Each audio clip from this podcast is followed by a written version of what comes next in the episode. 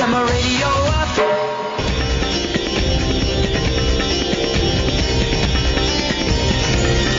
Lotus FM News with Tracy Valaydham.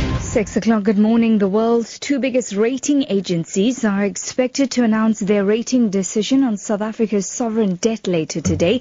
A downgrade by Standard & Poor's would lower the country's credit rating to sub-investment grade, commonly known as junk status, while a downgrade by Fitch will bring the country's credit rating to one notch above junk. Economic journalist Morafe Tabane reports. The expected credit rating of South Africa could have an impact on the wavering economic landscape.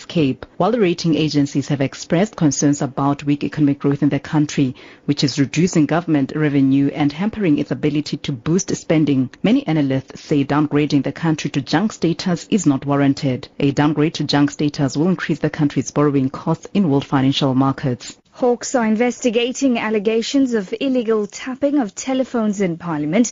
This comes after a case was opened by a suspended employee of Parliament. Hawks spokesperson Hangwani Mulaudzi says the docket was received on Wednesday. Mercedes Besent reports. Mulaudzi says the case was opened at the Cape Town police station.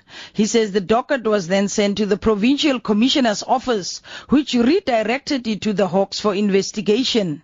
Mulaudzi says the Hawks are now analyzing the allegations of illegal tapping of telephones in Parliament before determining whether the case should be investigated. He says they will only in due course make a final determination of whether to press charges or not. Parliament could not be reached for comment. The community near Libode in the Eastern Cape is reeling with shock following the brutal killing of an elderly couple. Police spokesperson Umzukizi Fatyela says the 70-year-old man and his 63-year-old wife were killed before their house was set alight. He says five grandchildren who are also locked inside the house managed to escape unhurt. Fatyela says police are looking for the armed suspects and have called on anyone with information to come forward.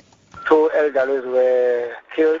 They were hacked uh, to death. A 70-year-old man and his 63-year-old wife were hacked to death and their grandchildren that were inside the house, two eight years, one three years old and uh, five years, plus a 14-year-old boy and a 27-year-old daughter from the from the deceased. They were attacked. After that, the house was bought with uh, paraffin and uh, satellite, and uh, the culprits after that they locked the door and fled. June Steenkamp says she and her family are ready to pick up the broken pieces this after the Supreme Court of Appeal yesterday overturned Oscar Pistorius' culpable homicide conviction for killing Reeva Steenkamp and changed it to murder. The appeal court referred the case back to the trial court for an appropriate sentence. In an exclusive interview with the SABC, June Steenkamp poured her heart out about the tough emotional journey since the life of her daughter was cut short. Yes, the truth. I see this as the truth and the success is due to the justice system and God. But this is this is respect for my daughter and her life also, and respect for women all over this country because we have too much of this happening and people get away with it. And now we've seen that the justice system works. A life was taken and the person who took the life must pay the price now. I'm happy with the verdict.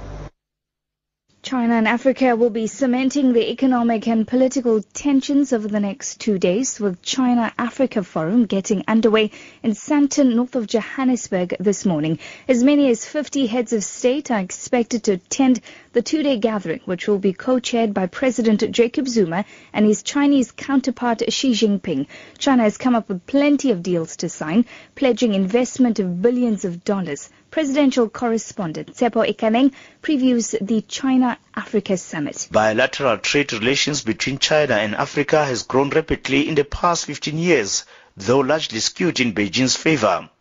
By the end of last year, trade investment ties stood at over 200 billion US dollars. However, the first half of this year was not good at all as China's investment fell by more than 40% due to low commodity prices. China is pledged to help Africa industrialize, a key part of the African Union's 2063 vision. Your top story at 6 o'clock. The world's two biggest rating agencies are expected to announce their rating decision on South Africa's sovereign debt later today. For Lotus FM News, I'm Tracy Valaydham. I'll be back with the headlines at 6.30. Now it's time for Newsbreak with Matthew Viren and the team.